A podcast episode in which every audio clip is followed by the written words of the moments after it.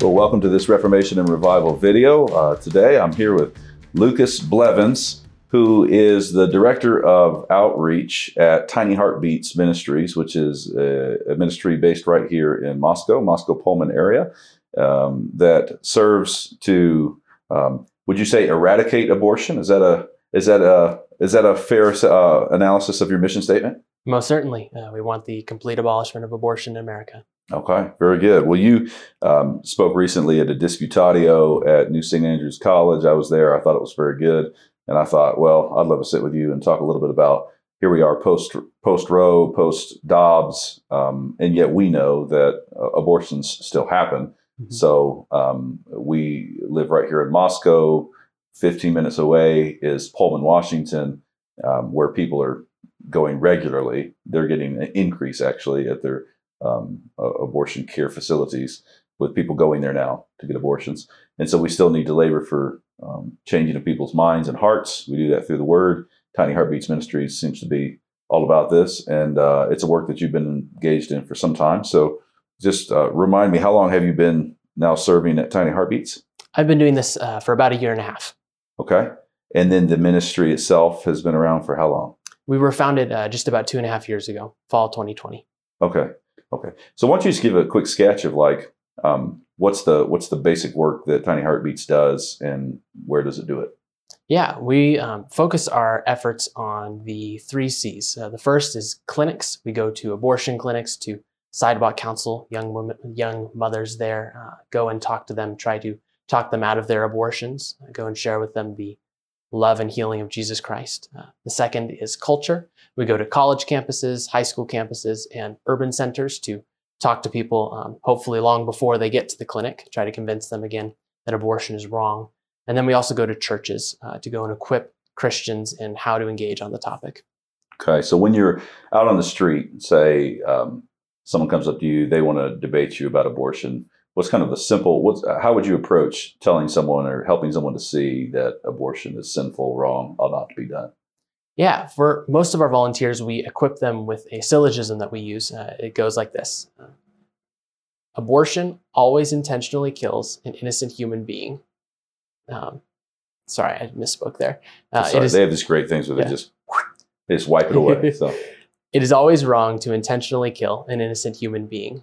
Abortion always does that Therefore, abortion is always wrong. When you start your arguments there, it just precedes most of the pro choice slogans because you ask them, what does, insert their slogan here, have to do with it being wrong to intentionally kill innocent human beings? Hmm. And like when you have presented this, what's the common responses from people? Um, it's it varies. Uh, some people are pretty hostile. Uh, people who come up to us who are angry that pro life Christians are out here spreading the truth. Um, sometimes they'll be angry. Sometimes people are surprised. Um, there's this image of pro lifers that we are hateful bigots that scream at people. Um, and so when they meet a Tiny Heartbeats volunteer that talks to them cordially, they can be surprised and open minded. Mm-hmm. Um, and then you have Christians who um, are uninformed on the issue, who tend to come up and they're also surprised often. Their eyes are opened uh, about what we're sharing with them. Yeah. Um, what kind of um, counsel do you give people who want to get involved in this kind of work, dealing with a highly emotional situation? Uh, there's people that are going to get very angry at you. There's going to be Christians that think you ought not to be doing what you're doing. Um, what are some of the principles you tell people to navigate such situations? Yeah, there's several different tools uh, that we give people um, or that they have available to them already. The first is prayer. A lot of people forget that we can pray to our Almighty God at any time of the day, no matter what's going on. And so if you're engaging with someone who's difficult to talk to, reaching out to the Holy Spirit for guidance is the first thing that you should do. Um, after that, the we are often surprised at um, how little people who are pro choice know about the details of the issue. Um, when you start describing what an abortion procedure looks like, what it feels like, it tends to get them off on the uh, get them off their weight, uh, and they s- start stumbling a little bit in what they're saying. Another thing is going and um, resisting the urge to um, shove truth down someone's throat who has been lied to their whole life. Um, it takes time for people to rework a worldview that they've held since they were young. And so, um, being patient with people and taking them through often the same argument several times, you'll notice that they start to break down. Um, it breaks down their worldview over time because the the logic is not often with the pro-choice movement. Mm-hmm. And there's uh, there's some issue with uh, whether one should use the word person or human. So when you start to get into these conversations with people, um, which term do you recommend people use and why? I tend to uh, I tend to go and uh, instruct people to use the term human first um, because that's something that um, is a biological definition. Um, it's something that even an atheist will agree, oftentimes, um, that an unborn human is human, at least much faster than they'll agree that they're a person. And furthermore than that, we believe that the Bible teaches us not just that we can't kill innocent persons, but we can't kill innocent human beings. Now, um, in the abortion debate, you hear a lot of talk about um, rape, incest, and life of the mother. So, along each one of those, like, how are Christians to be thinking about each of those exceptions, um, particularly life of the mother? But once you kind of speak to each one, yeah, the um, what about rape is something that is propagated constantly. Every single time that I go out to talk about abortion with the public, I hear that line. What about rape? Um, something that I encourage Christians to do is um, there is a right answer, but you have to understand that again, the the left has been um, inculcating people in these lies and in um, going and lifting up the mother's pain over the baby's value. And so, um, starting out with sympathy or empathy for um, people that you're talking to, whether they may be victims of rape or no victims of rape or sexual assault, um, you can get off on the wrong foot right away by making the issue smaller than what it is to them. Again, it's not to say that we should cede ground, but um, someone's a lot more likely to listen to you when they think that you care about them. Um, so, empathizing, sympathizing with them first. Um, but then after that, I tend to try and paint a triangle with the person that I'm talking to, right? In rape, there are three people involved. You have the innocent mother, the horrible rapist father, and the unborn child, who's also innocent. I will ask people who in this threesome, who, who should be given the death penalty? And even the most ardent pro choicers will very quickly say, well, the father, of course, or they'll say nobody. To which you respond, then why should we be giving the death penalty to the child instead? I found that that's broken down that argument, that one liner, very quickly for a lot of people.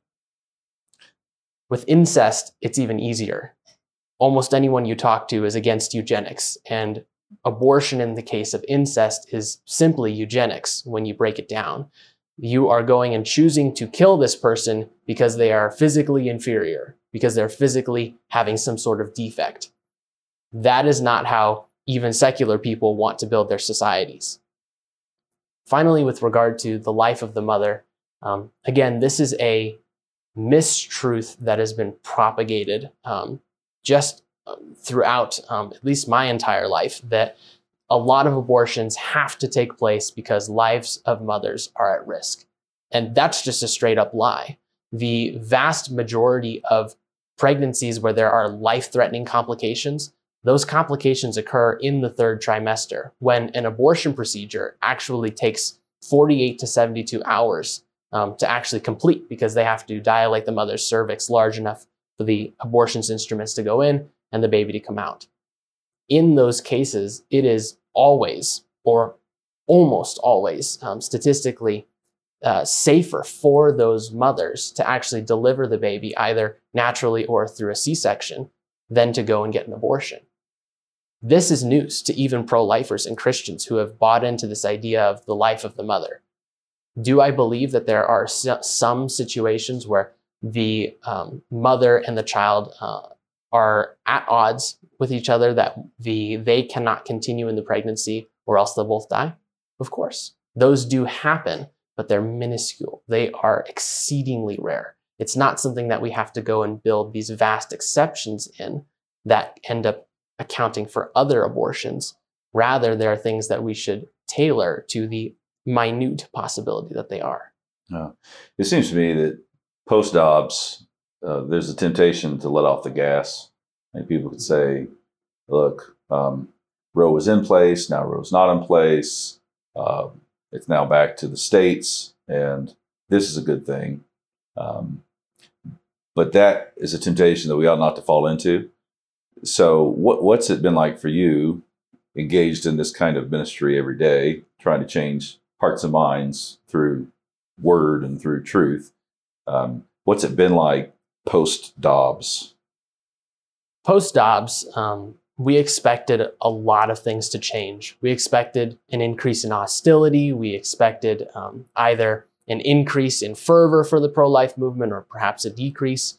Um, but what we were surprised by was that out here in the Pacific Northwest, people were already angry and had their mind made up about abortion. In, um, in Washington and Oregon, particularly, the laws haven't changed. In fact, in some places, they've allowed abortion further.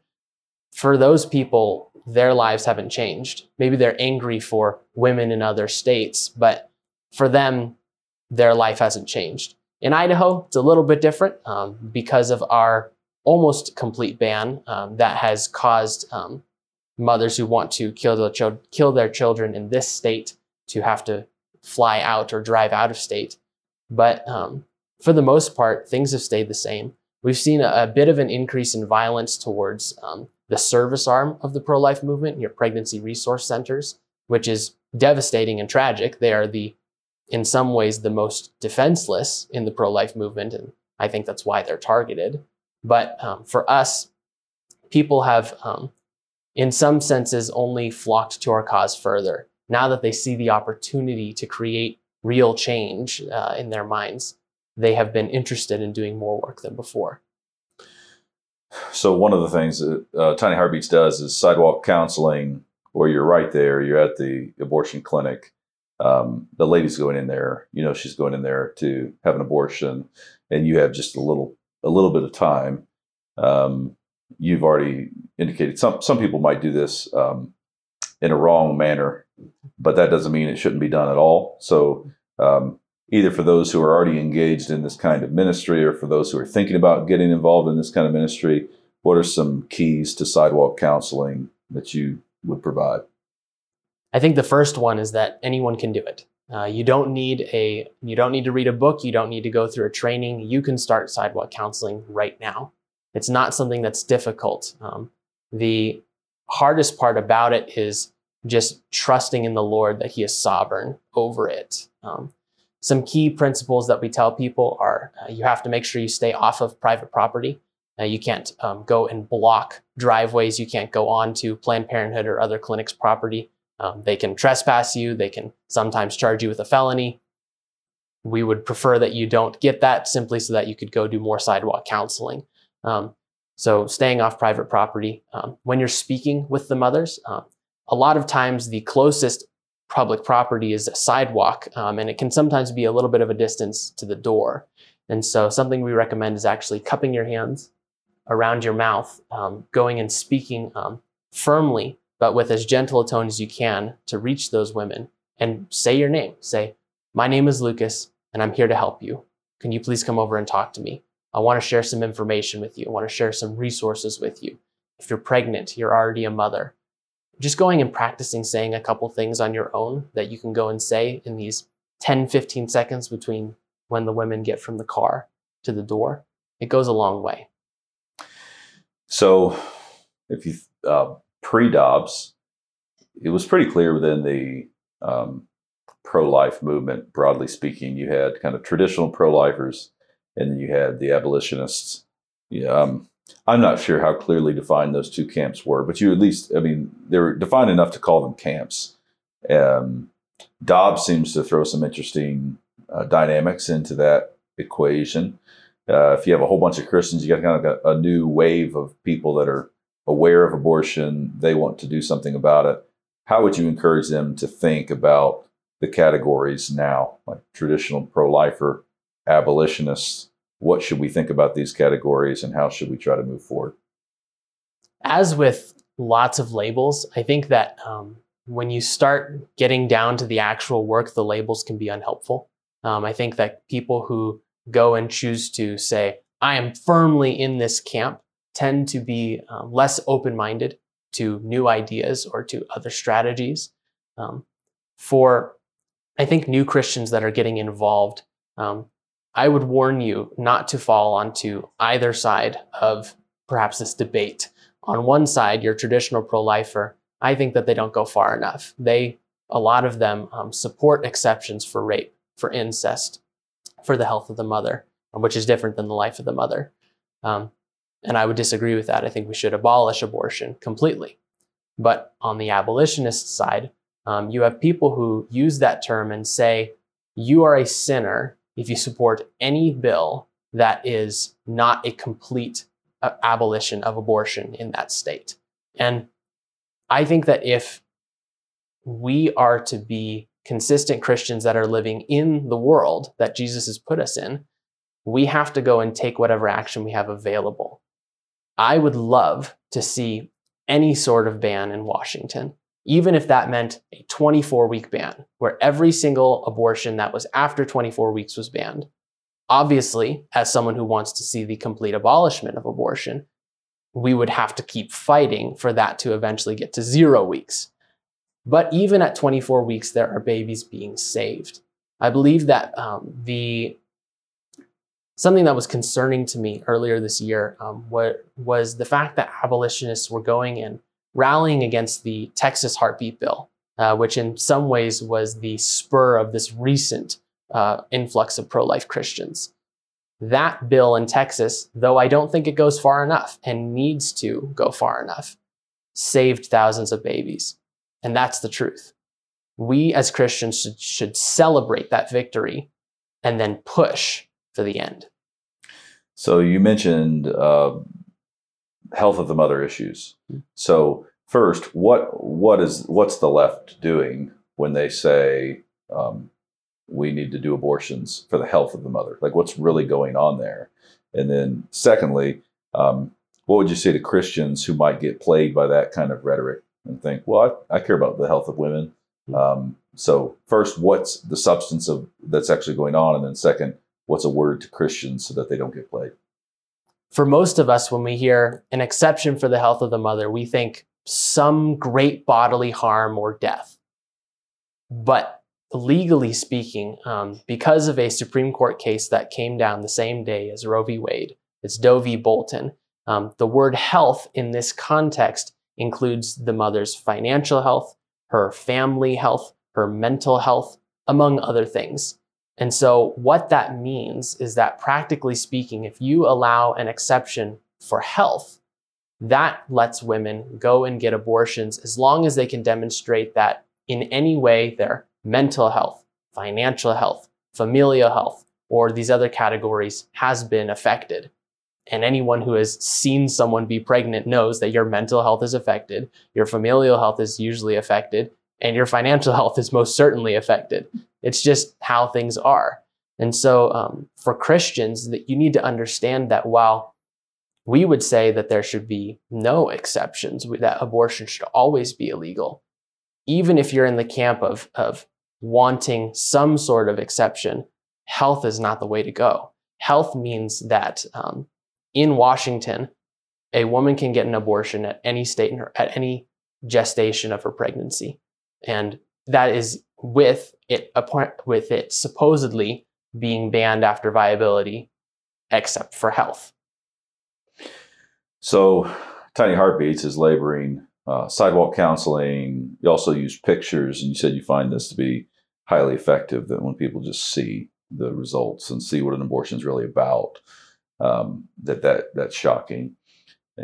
But um, we're also laboring for laws. We're, we're looking for a day in which um, abortion will be illegal, plain and simple. Uh, that, of course, involves punishments. So, what kind of penalties are going to be handed down now? States are going to be trying to figure that out right now as we speak, a whole bunch of states. Um, and Christians are, um, well, not all Christians are lawmakers. We're saints. We're given the word. We're trying to tell those who are lawmakers, kiss the son, lest you perish in the way. Um, so, what kind of penalties uh, ought we to be looking for in a future state as abortion is increasingly outlawed? I'd love to get back to a discussion over the pictures. Yeah. Regarding the punishment um, for abortions, I think that the killing of the unborn should be treated legally just like the killing of the born. Um, we look at the knowledge of the perpetrators, we look at the intentionality of the perpetrators. We look not just at the person who used the knife, but also the person who gave them the knife, also the person who drove them to the location, also the person who went and asked them to do this. Um, in the case of abortion, um, what I've seen in my experience on the streets is that more and more people are recognizing that the unborn are human, that abortion is murder, and yet that they still want to do it. That is fundamentally different than what has been propagated about mothers getting abortions.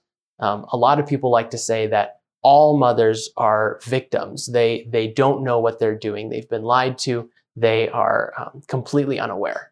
And while maybe there's some some of them that are completely unaware, I'll grant you that. All almost all of the ones that I've talked to that are in my generation love abortion and love it for what it really is. For someone who murders somebody else, loving that action, premeditating it, that should be treated as premeditated murder. Likewise, somebody who goes and unintentionally kills somebody else, that should be treated as an unintentional manslaughter.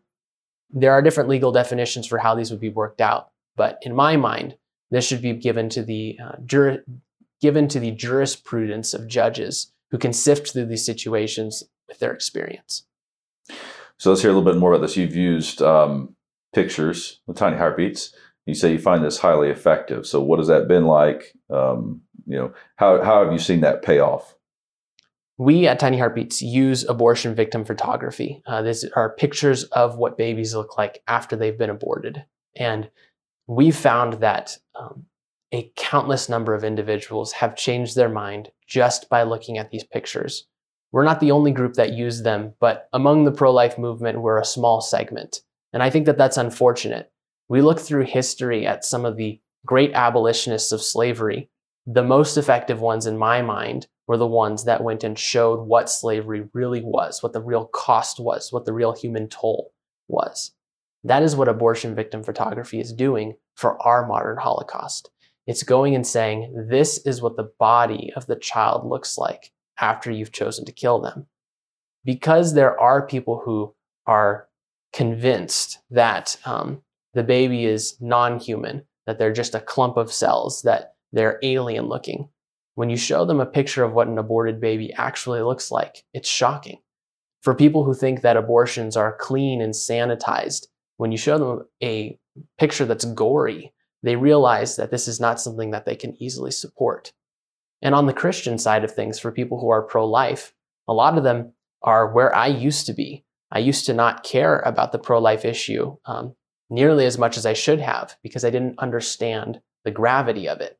That gravity was communicated to me through abortion victim photography. And that's how I got involved in this work full time. I've seen so many other Christians be activated on this issue because of the photography. Countless people saying, I didn't know how bad this was until I saw what it looked like. So, conversation about um, abortion seems uh, inevitably related to a discussion about uh, in vitro fertilization. And uh, there's still many Christians who don't really know what's going on here. So, like, what is IVF and how should Christians be thinking about it? IVF is a very difficult subject, um, partially because I, there's a lot of misinformation that goes around about it, and partially because there are different methods used by different doctors. Um, but in my mind, the most common method, which is to um, fertilize a large number of ovum and then only implant the most healthy one or ones, um, this often results in the death of many young children who are in that embryonic stage of development. While some places will go and implant one at a time, that's really expensive. Most don't do that. While some will go and put the other embryos on ice, that's not always successful. And there's a moral question there about going and fertilizing eggs in little tins and putting them into freezers for 10 years. I'm not sure what the Bible would say about that, but I know that for the babies that are intentionally discarded, to the ones that are thrown away, that cannot continue. If Christians are to be moral people, we cannot be throwing away innocent human beings into the garbage. And uh, and closely related would be uh, abortion, or not abortion, but um, birth control and abortive abortifacients. So, what you know, Christians are sitting there going, "Look, I go to the store or I go to the doctor, and I hear about all these different different types of birth control. Very often, it seems they don't know um, that some of them are abortifacients. So, this is a work you've been involved in as well. What do you what do you say to that issue of birth control and abortifacients? Abortifacient birth control is another area where there's been a lot of misinformation put out. A lot of people don't understand that the science is fairly certain that a lot of these hormonal birth controls, including the pill, don't prevent conception, they prevent implantation. And so what happens is these little babies get fertilized. Um, they these little ovum get fertilized. Uh, a new human is is made, and they have no chance to implant in the uterine wall, and they just die. This is something that um, is far different than the natural biological process, right? God designed a process that some babies don't make it, and that's his choice. But we make it our choice when we intentionally chemically alter our bodies to make it so that those children don't survive. Um, I would encourage every Christian who doesn't know much about this to go online and do your own research. Um, the Charlotte Lozier Institute is a great resource. Um, they're not entirely on the same page with me theologically, but I appreciate the research that they do. Um, abortifacient birth control is widespread and used by a great number of Christians who don't understand it. So, your last question for you here, Lucas. You've got, uh, you know, we're post Dobbs, and yet there's still tons of work that needs to be done as Christians go out and speak truth to people and pray for them and pray that God would change the minds of people. As God changes the minds of people, the culture changes, eventually the laws change. Um, but there is like a culture of fear that causes people to not do it. They say, well, it's great for you, Lucas. You know, you're the director of outreach for Tiny Heartbeats. It's great that you do it, but they don't feel equipped to it or they're just given to that fear. How would you encourage them to overcome that and get to it? Yeah, if you are a born again Christian, then you have the Holy Spirit living inside you. You have a Jesus that has washed you clean and has given you every ability to go through the good works prepared for you you don't have anything to be afraid about, whether it comes to abortion or any, anything else in your life. What can the left do to you? They're not going to go out and kill you for the most part. I guess suppose there was somebody who died in Michigan and that's a tragedy, but that's not common. Mm-hmm. You going and talking to your family member, your coworker, your friend about why abortion is wrong, oftentimes the worst that could happen to you is a little bit of reputation loss. And what a cost for what could save someone's life. Lucas, thanks for uh, joining me today. It's been a very good conversation, encouraging. Thank you. This reading has been from my book, Wisdom for Kings and Queens, which Canon Press has just published. I wrote this book because, well, let's be honest, the train has gone off the tracks. We have manifestly entered crazy town, and insanity is never a good long term strategy. What are Christians to do in such foolish and evil days? Get wisdom fast, quick, and in a hurry. If you'd like to order the book, it is available for purchase right now at canonpress.com.